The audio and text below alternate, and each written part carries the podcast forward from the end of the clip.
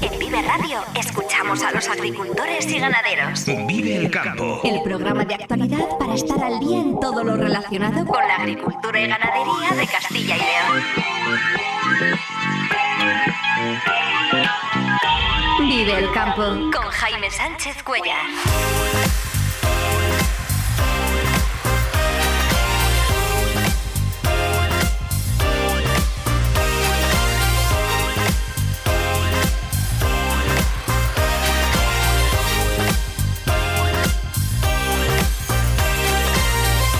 Buenos días, esto es Vive el Campo en Vive Radio. Hoy es miércoles 14 de febrero y hasta las 8 menos 10 aquí contamos lo que está pasando en el sector agroalimentario y cómo afecta a los agricultores y ganaderos de Castilla y León. El Campo al Día, toda la actualidad del sector en Vive Radio.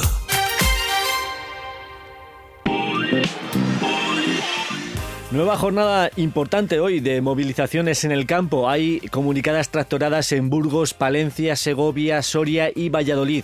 En Salamanca también habrá una protesta junto a un gran supermercado y así hasta en 20 capitales españolas. La tractorada de Valladolid puede unir a todos los agricultores y suponer un punto de inflexión en las protestas, porque van a participar todas las organizaciones agrarias y también lo harán los agricultores de las protestas espontáneas. Las OPAS se han comprometido a no llevar banderas de sus organizaciones. Habrá también tractores llegados desde Zamora. El consejero de Agricultura participa hoy en Bruselas en un encuentro con el comisario de Agricultura, Janusz Wojciechowski. También se producirá una reunión en el Parlamento Europeo con el comisario, a la que asiste el coordinador de la Unión de Campesinos, Jesús Manuel González Palacín. Luego hablaremos con él para que nos cuente los detalles. La Comisión Europea decide formalmente flexibilizar el barbecho para esta campaña. No será obligatorio dejar un 4% de la tierra sin cultivar, aunque eso sí, a cambio hay que cubrir ese porcentaje con plantas fijadoras de nitrógeno, una leguminosa o cultivos intermedios sin productos fitosanitarios. Unión de Uniones estima las principales pérdidas directas e indirectas asociadas a la enfermedad hemorrágica epizootica durante el primer año de aparición, con unos 55 millones de euros, la mayor parte por el lucro cesante de las vacas nodrizas. Y agricultores de la comunidad de regantes Canal Macías Picabea de Valladolid convocan una tractorada para mañana para reclamar una solución para la tubería general de riego que genera problemas desde su puesta en funcionamiento en 2005. Afecta a 2.400 hectáreas.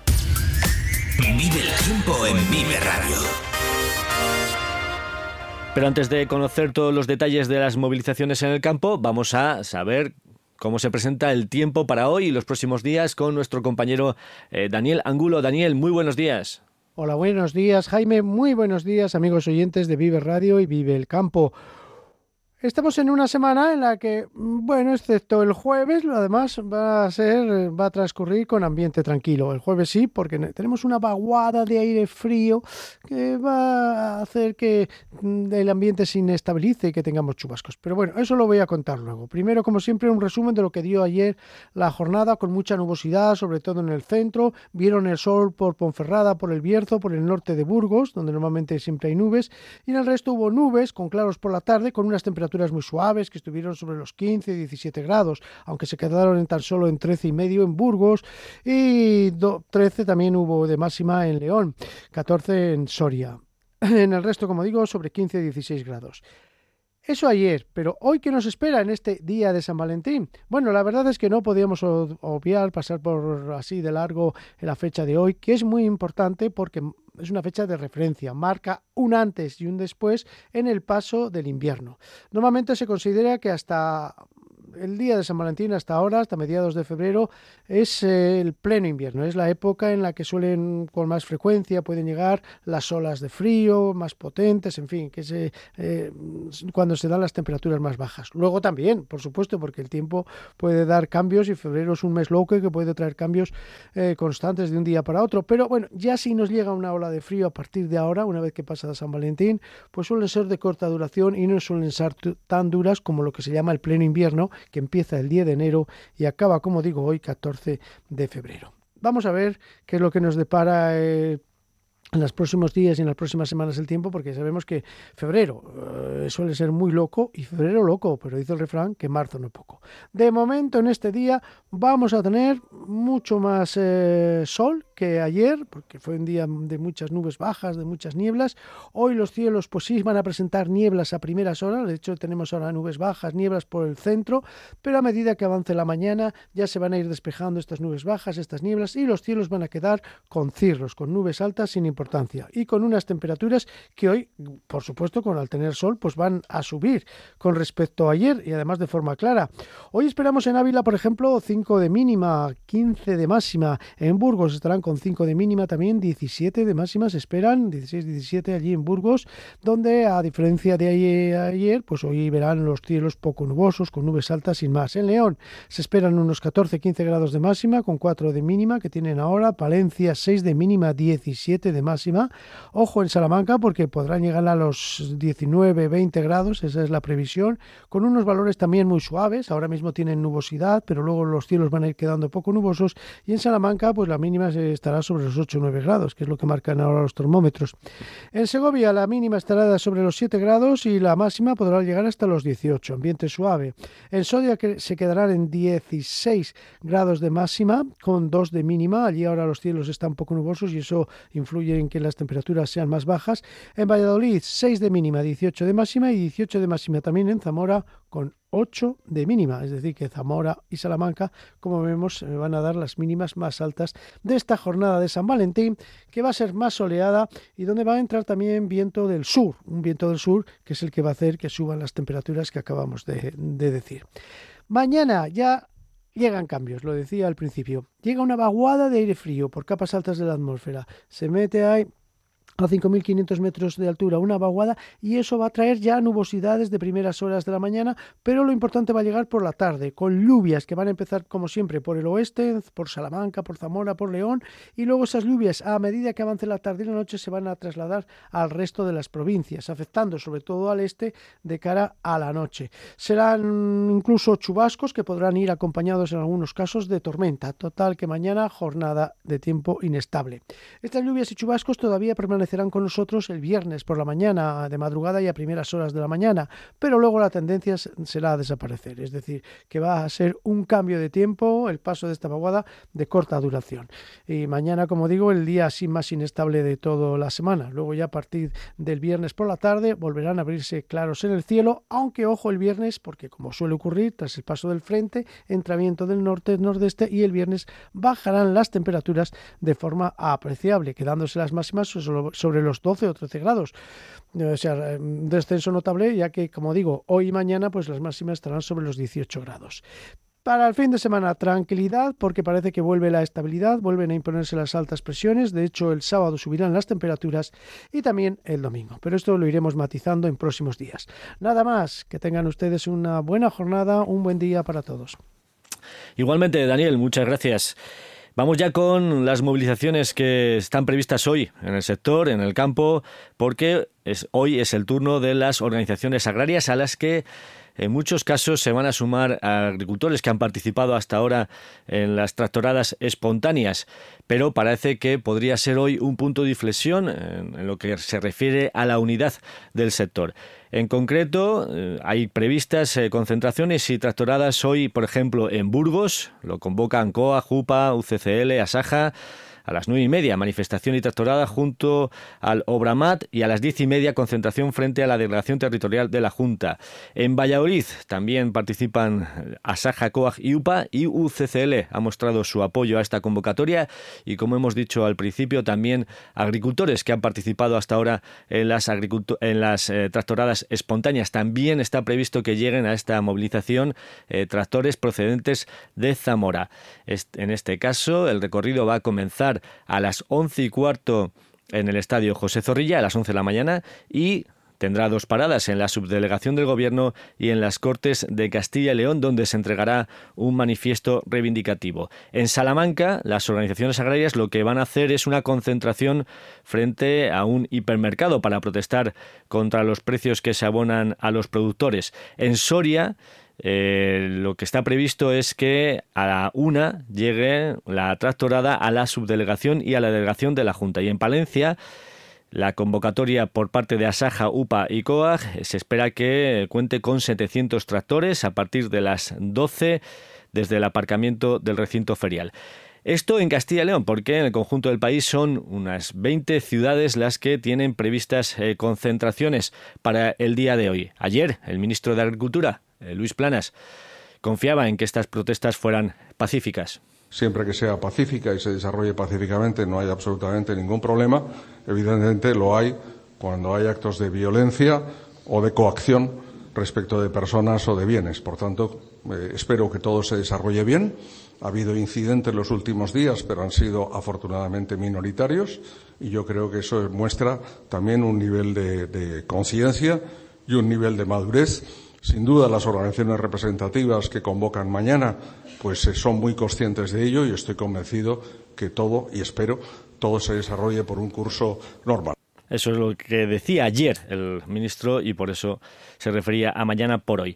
Y en el día de ayer, en la jornada de ayer, pues continuaron las protestas en Castilla y León. Por ejemplo, hubo ayer por la tarde cortes de la autovía A6 en Valladolid y la AP66 en León. Y durante la mañana las tractoradas continuaron con marchas lentas por vías principales y cortes de tráfico en 5 provincias de Castilla y León. Por ejemplo, en Burgos se registró una marcha lenta de tractores por la Nacional 120 a la altura de Belorado, y en la Nacional 122, otra procedente de Soria. En Palencia se produjo una concentración que no estaba comunicada por unas 25 personas frente a la harinera La Palentina en Villalobón. En Segovia, en la SG 205, en ambos sentidos, a la altura de Ontalvilla, unos 150 tractores con marchas lentas. En Soria, una docena de tractores circularon desde San Esteban de Gormaz hasta la Viz, en Burgos, por la Nacional 122. O en Almazán hubo una marcha lenta de una veintena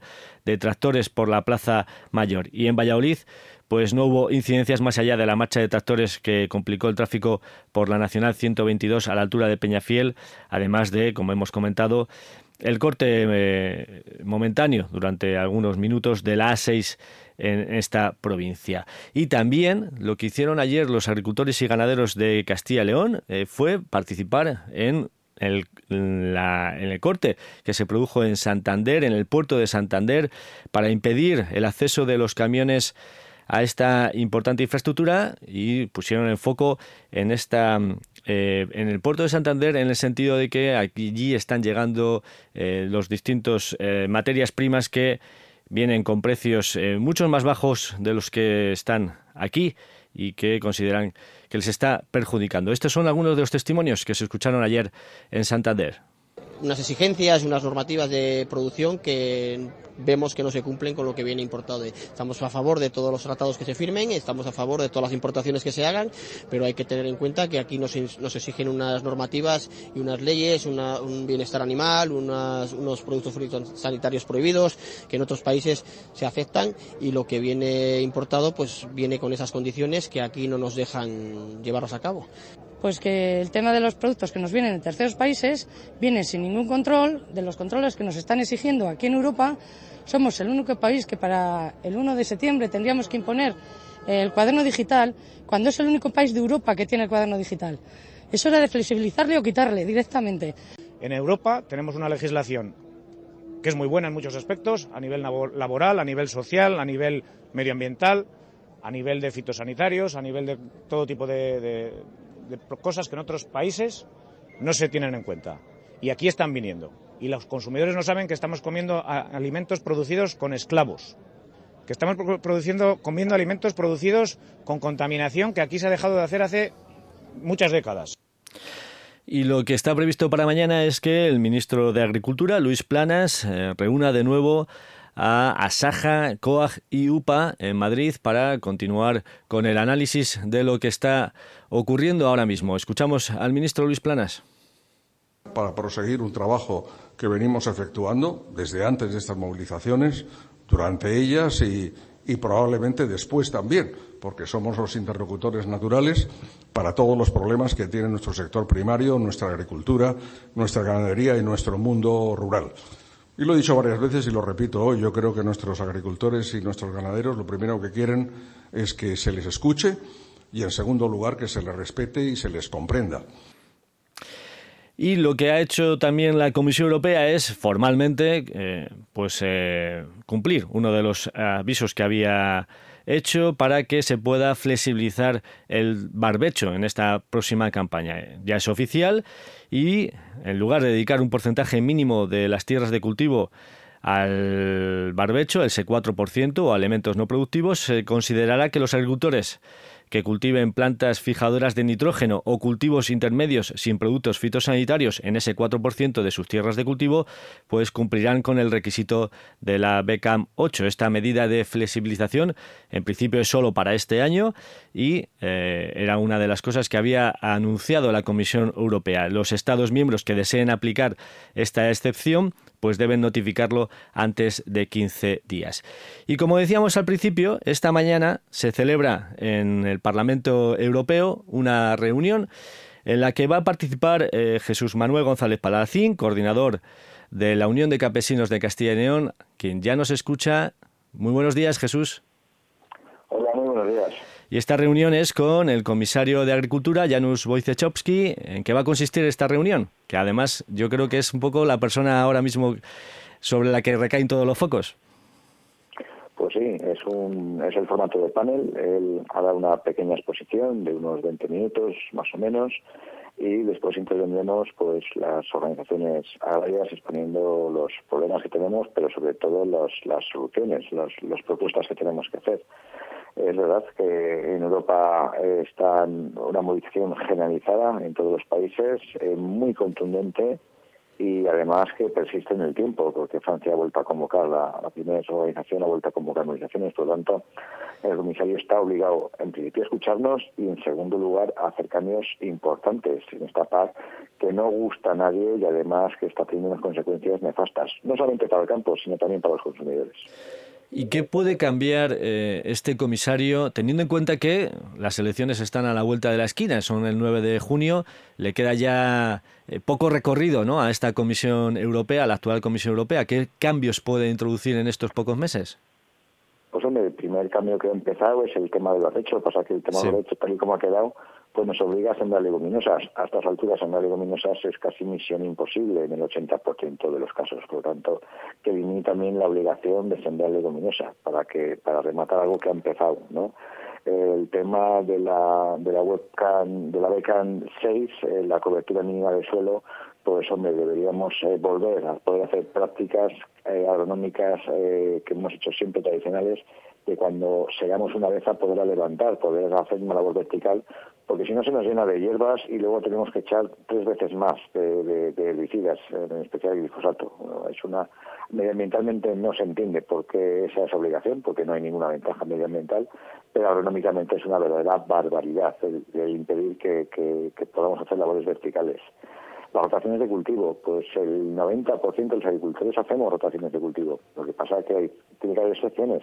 Las zonas maiceras se las tiene que dejar, sembrar maíz, porque las familias viven del maíz y además que medioambientalmente no supone nada malo y sería el impedir que sembrase maíz, sería importar más maíz de terceros países. Y ese maíz está producido con unas condiciones totalmente diferentes y además a eso había que sumarle la contaminación por el transporte. Es decir, el maíz que nos enviamos aquí le tenemos que traer de Argentina o de Estados Unidos. ¿Qué pasa? ¿Que es más ecológico el maíz argentino y Estados Unidos con el coste de transporte? Pues evidentemente no. Son cambios que se pueden hacer perfectamente, son cambios de reglamento, no son profundos, pero sí que se aliviaría mucho el problema. Y evidentemente las relaciones con países terceros es fundamental. Eso es comercio, pero tiene que ser el Comisario de Agricultura quien inicie un cambio radical para que realmente se pongan cláusulas espejo, es decir, que exijamos los mismos requisitos que tenemos aquí, los productos que entran de fuera, y que se haga bueno el principio de preferencia comunitaria, que está desde el primer tratado de la Unión Europea, pese que no se cumple. Hay que, reformar la normativa para que llegara a conseguir ese principio de la Unión Europea, que primero lo nuestro y lo que nos haga falta lo compramos de fuera, pero solo lo que compramos de fuera. Y como estos tratados cambian mucho, que tardan mucho en cambiar, pues lo que pedimos también desde la Unión de Uniones es que mientras cambien y no, se pongan unas tasas para corregir estas, digamos, ventajas competitivas que tienen los productos de fuera. Si no podemos exigirles que tengan los mismos requisitos que nosotros de momento, de forma inmediata ponerles aranceles para que no tengan una ventaja competitiva con los productos europeos. Y hay muchas cosas. El glifosato es fundamental, mantener la autorización. No se puede hacer sin dieta sin glifosato. Es una práctica medioambientalmente fenomenal, ya que mejora la estructura del suelo, mejora la materia orgánica, reduce el uso de combustible. Es decir, hay muchas más ventajas que inconvenientes en la semilla. Eso sí, necesita el glifosato, porque si no es totalmente inviable. Por lo tanto, mantener la autorización del glifosato es fundamental. Uh-huh. Te encuentras en Bruselas. No sé si Jesús Manuel, consideras que en los últimos años Bruselas ha escuchado poco al sector. No sé si quizás el lobby ambientalista no ha impuesto más su agenda sobre la opinión y las posiciones de agricultores y ganaderos. El lobby ambientalista por un lado y la obsesión de la Comisión por el medio ambiente ha llevado a hacer una normativa PAC totalmente medioambientalista, pero además ilógica, porque desde el punto de vista medioambiental tampoco ofrece ventajas. Se ha hecho desde un despacho muy lejos de la realidad, sin hablar con agricultores, y lo que está demostrando la Europa es que esto no puede seguir así, que hay que hablar con nosotros. No nos llegamos a cuidar el medio ambiente, pero de forma lógica y acompasada con la productividad y la competitividad, porque si cuidamos mucho el medio ambiente, pero abandonamos el sector agrario, si los agricultores al final dejamos de producir, pues hacemos un pan como unas tortas. Por lo tanto, tenemos que acompasar la productividad, la competitividad con el medio ambiente y sobre todo con la tecnología, que cada vez hay más, cada vez está avanzando de una forma muy rápida todo el tema tecnológico, todo el tema de productos, de nuevos productos y todo el tema de equipos, y por lo tanto podemos cuidar más el medio ambiente sin perder competitividad. Ese es el reto y eso es lo que tienen que entender también desde Bruselas. Bueno, y más allá de la reunión de hoy, de la cita importante de hoy en Bruselas, no sé cómo interpretas un poco todo lo que está ocurriendo, ¿no?, en los últimos días, con la movilización del sector, con esas tractoradas espontáneas, con esos movimientos también de la plataforma 6F, luego también quizás agricultores aquí de Castilla y León que se desmarcan de esa plataforma. Bueno, digamos que estamos viviendo momentos muy intensos, no sé cómo los interpretas. Pues estamos viviendo una auténtica revolución de los tractores. Nosotros estamos encantados con este movimiento porque convocamos a movilizaciones el 11 de enero. En principio convocamos unas tractoradas de calentamiento para desembocar en Madrid el 21 de febrero y este calentamiento pues se ha calentado en toda España y realmente nos está ayudando mucho a que el 21 de febrero desemboquemos en Madrid pues muchísimos tractores. Ya se están apuntando muchísimos agricultores para esa cita. Estaremos pues como mínimo 3 días en el tractor, los más lejos hasta 5 días, porque los primeros saldrán el lunes, y realmente va a ser una semana de mucha movilización. También los que no vengan pueden seguir movilizándose en sus comarcas o en sus provincias, y el mensaje tiene que ser muy claro al ministro. Hay cosas que dependen de él, que tiene que cambiar él, y que no nos vamos a conformar con medidas cosméticas. Tenemos que conseguir cambios profundos, ¿no?, en esta política agraria totalmente errónea, que nos está suponiendo unos costes de producción inasumibles y una pérdida de competitividad con otros países tremenda. Por lo tanto, creemos que el ministro se tiene que sentar con nosotros a hablar. Lamentablemente ha convocado otra vez a las 3 organizaciones agrarias con las que se lleva muy bien para mañana. Nos ha dejado fuera la Unión de Uniones. No es consciente de la representatividad que tenemos. En elecciones válidas en comunidades autónomas somos la segunda organización a nivel estatal. Estamos movilizando todo el campo de España y si no es consciente de que tiene también que hablar con la Unión de Uniones y también con las plataformas que se han creado por Libre, porque al final estamos demandando primero que nos escuchen y después negociar las soluciones. Por lo tanto, el ministro tiene la obligación de sentarse con los que estamos en la calle y con los que tenemos propuestas además muy concretas para cambiar las cosas. En estas tractoradas espontáneas, la verdad es que una de las críticas, uno de los objetos de crítica de Diana han sido las organizaciones agrarias. No sé si os lo esperabais, no sé si que no estáis haciendo bien o si quizás en Unión de Uniones, desde la UCCL, tampoco os sentís objeto de esas críticas, no lo sé. La verdad es que no. Yo he estado sentado con estas plataformas. En Palencia hemos movilizado juntos sin ningún problema. En Burgos hemos movilizado juntos sin ningún problema. No nos meten a todos en el mismo saco, afortunadamente. Los agricultores saben distinguir perfectamente quiénes somos unos y quiénes somos otros. Claro, lo que les achacan es que no se quieren movilizar. Cuando en la Unión de Campesinos llevamos movilizándonos casi ya un mes y medio, desde el 11 que convocamos, desde el 11 de enero, pues la verdad es que no nos pueden meter ni nos meten en ese saco. Lo que nos demandan es unión. Eso sí que es un mensaje clarísimo. Y la Unión de Campesinos estamos dispuestos a unirnos en la lucha para cambiar las cosas. Nosotros sí hemos invitado desde el minuto uno a las demás organizaciones a sumarse. A todos los que no se sienten ni identificados ni quieren que dentro de la Unión de Campesinos también.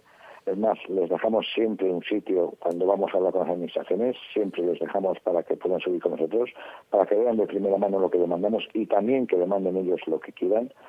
Y creemos que ese es el camino, es sumar todas las fuerzas posibles. Toda la gente que se quiere movilizar y plantear soluciones tiene que ser bienvenida en las movilizaciones y en las reuniones. Y esa es nuestra modus operandi, nuestra forma de hacer las cosas. Si otros no lo entienden así, y creo que no lo han entendido porque han estado con sus organizaciones pidiéndoles el apoyo, pidiéndose a la calle y les han dicho que no, les han dicho que no era el momento y que no iban a movilizar con ellos, pues bueno, cada uno tiene que asumir las consecuencias de lo que dice y lo que hace, por supuesto. La verdad es que quizás hoy puede ser un buen día para evidenciar que el sector sí que se está uniendo y parece, al menos en las tractoradas que hay convocadas en Castilla y León, pues que un poco vais a ir todos juntos y de la mano. Jesús Manuel González Palacín, coordinador de UCCL, hoy en Bruselas para participar en este encuentro con el comisario de Agricultura. Muchísimas gracias por atendernos en directo aquí en Vive el Campo. Muy buenos días. Buenos días y muchas gracias. Bueno, pues aquí tenemos las reflexiones que nos hacía Jesús Manuel González Palacín respecto a la situación que vive el sector en estos momentos. Un último apunte antes de pasar a la sección de agromaquinaria, que nos vamos a trasladar hasta Zaragoza, donde se está celebrando la feria de FIMA. Un último apunte, como comento, porque Unión de Uniones, precisamente la organización de González Palacín, ha hecho un estudio sobre las pérdidas que se han producido por la enfermedad hemorrágica epizootica y que sitúa en torno a los 55 millones de euros desde hace un año. La organización cuantifica estas primeras pérdidas en las 6 comunidades autónomas más afectadas, que serían Comunidad de Madrid, Castilla-La Mancha, Cantabria, Extremadura, Castilla y León y Andalucía. El 41% de las pérdidas se deben por el lucro cesante asociado a la mortalidad de nodrizas, el 28% por pérdidas asociadas a la mortalidad, el 28% por el coste de los tratamientos veterinarios y el 3% por abortos asociados a la enfermedad hemorrágica epizootica. Son las 7:38 de la mañana. Vive el campo con Jaime Sánchez Cuéllar, aquí en Vive Radio.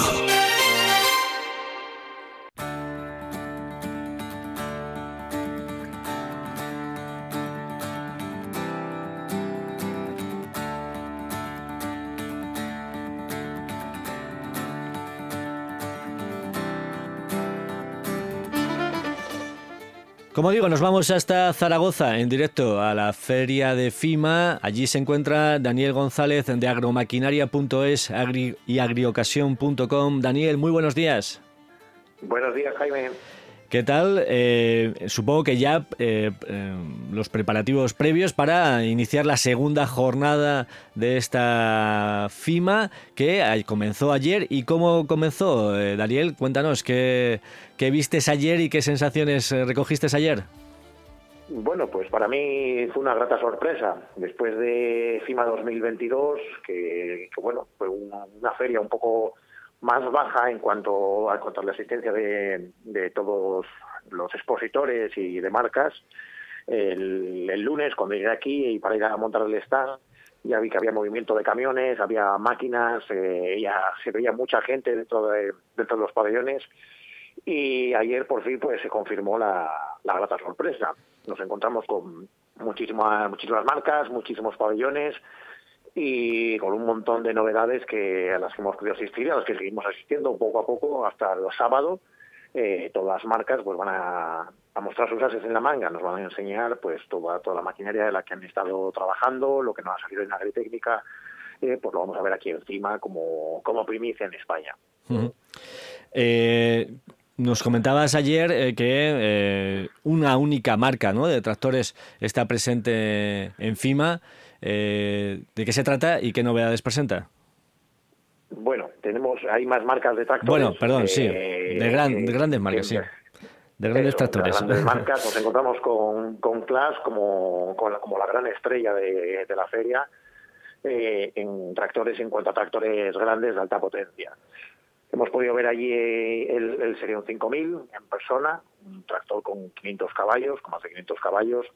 Nos hemos encontrado también la Evion, la presentación de la Evion en España, una cosechadora un poco más pequeña, en sustitución de otras cosechadoras que tenían y que va a ser para zonas un poco en las que hay menos terreno, que queda un poco más pequeño, menos hectáreas de trabajo, y que será una máquina más económica en relación a todas las demás series, pero que hace su función perfectamente. Nos vamos a encontrar con una Evion muy sencilla, en la que pudimos trabajar pues perfectamente cualquiera de pues maíz, por ejemplo, por poner un ejemplo, y además una Evion a la que podemos añadirle absolutamente todas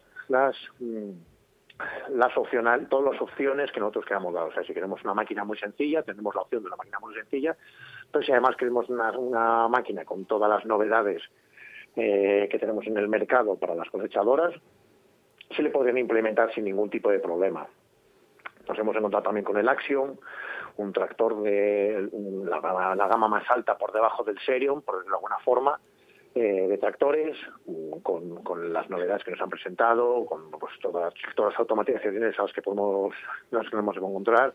Incluso podemos ver un tractor autómata, no autómata, sin cabina, uh-huh, que con auto guiado muy, muy preciso, que por lo pronto en España no se podrá utilizar, a no ser que sea en una zona completamente delimitada y en la que el operario tenga que estar en esa misma zona o cerca, viendo cómo el tractor está trabajando, pero en este momento sin el conductor dentro. Que en otras zonas de Europa puede que eso sea la ley sea un poco más laxa en cuanto a eso, y sí que se puede hacer el tractor va a estar trabajando sin estar necesariamente en la zona, o no tener la zona completamente delimitada o vallada, por decirlo de alguna forma, pero en España no va a poder ser así. No va a poder andar el tractor solo mientras nosotros no estamos tomando un café, en este caso. Hay que estar a pie de parcela, al menos vigilando, pero sí que, como comentas, este tractor sí que tiene cabina para que el operario, el agricultor, sí. Pueda estar dentro, ¿no?, del tractor, supervisando los movimientos. Sí, sería un autoguiado, autoguiado muy, muy, muy fiable, con un montón de sensores, que como puedes entender, y además sería capaz de parar. Si el tractor detecta cualquier anomalía, se para; si el tractor detecta algo delante, se para. Pero bueno, la ley en España va a ser bastante dura en este aspecto. Después han traído también una Trion, con una Montana 4, que es una cosechadora muy, muy, muy particular, porque los ejes y las cuatro ruedas son completamente adaptables. Nos podemos encontrar que vamos a trabajar en una inclinación de un 38% lateral, y además una inclinación delantera de un 11%. Un 38%, para que nos hagamos la idea, es una... Bueno, ya si nos ponemos ahí el pie, igual sí, corremos el riesgo de caer fuerte. Pendiente. Daniel, para hoy, de todas las presentaciones a las que vas a asistir, no sé si tienes alguna predilección. Sí, pues mira, hoy tenemos concretamente dos. Será Kuhn, que estuvimos el año pasado viendo la presentación de sus máquinas, y en Estrasburgo, y pues nos vamos a acercar hasta Kuhn a las novedades que no hemos podido ver, evidentemente, porque están tapadas, pero bueno, hay mucha expectación. Kuhn tiene un stand gigante con un montón de máquinas. Se puede decir que tiene prácticamente máquinas de todas las categorías, de todas las series, un stand precioso como nos acostumbra. Y después tenemos también una presentación de Aliance, una marca de neumáticos ya conocida ampliamente en España y por los agricultores en España, y nos ha dado una presentación hoy. Y después, pues entre hoy por la tarde y el viernes también estaremos en BKT. BKT es el monstruo de los neumáticos ahora mismo, posiblemente es el que esté copando el mercado en cuanto a neumático agrícola e industrial, y hará su presentación. Regalarán los balones, los típicos balones que regalan en todas las ferias, y que vemos el stand que siempre no entra ni un alma más, porque están siempre todos niños, padres, todos agolpados allí para coger los balones. Y bueno, con la peculiaridad de que hoy habrá una firma de los balones, los van a firmar unos jugadores del Zaragoza, y el viernes también habrá una firma por un exjugador del Barcelona, habrá firmas también de esos balones. Bueno, pues esto es un poco lo previsto para hoy en FIMA, la feria que se mantiene hasta el viernes, ¿no? Hasta el sábado. Hasta el sábado. Pues únicamente, Daniel, desearte que disfrutes y trabajes lo necesario durante estas jornadas que sé que son de esfuerzo. Daniel González, de agromaquinaria.es y agriocasion.com, desde Zaragoza, en directo. Muchísimas gracias por estar con nosotros. Un saludo. Un saludo, Jaime. Muchas gracias. Vive Radio te ofrece la información actualizada de los mercados.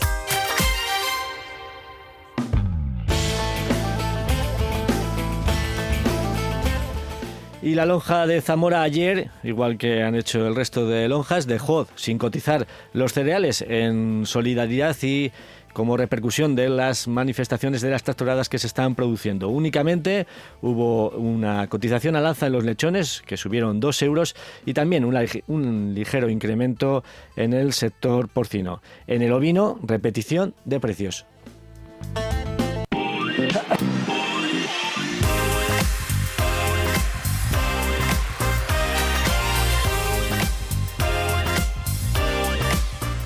Y cuando son las 7:47, antes de despedirnos, vamos a repasar los titulares del día. Nueva jornada importante hoy de movilizaciones en el campo. Hay comunicadas tractoradas en Burgos, Palencia, Segovia, Soria y Valladolid. En Salamanca también habrá una protesta junto a un gran supermercado, y así hasta en 20 capitales españolas. El ministro espera que sean movilizaciones pacíficas. Siempre que sea pacífica y se desarrolle pacíficamente no hay absolutamente ningún problema. Evidentemente lo hay cuando hay actos de violencia o de coacción respecto de personas o de bienes. Por tanto, espero que todo se desarrolle bien. Ha habido incidentes los últimos días, pero han sido afortunadamente minoritarios, y yo creo que eso muestra también un nivel de conciencia y un nivel de madurez.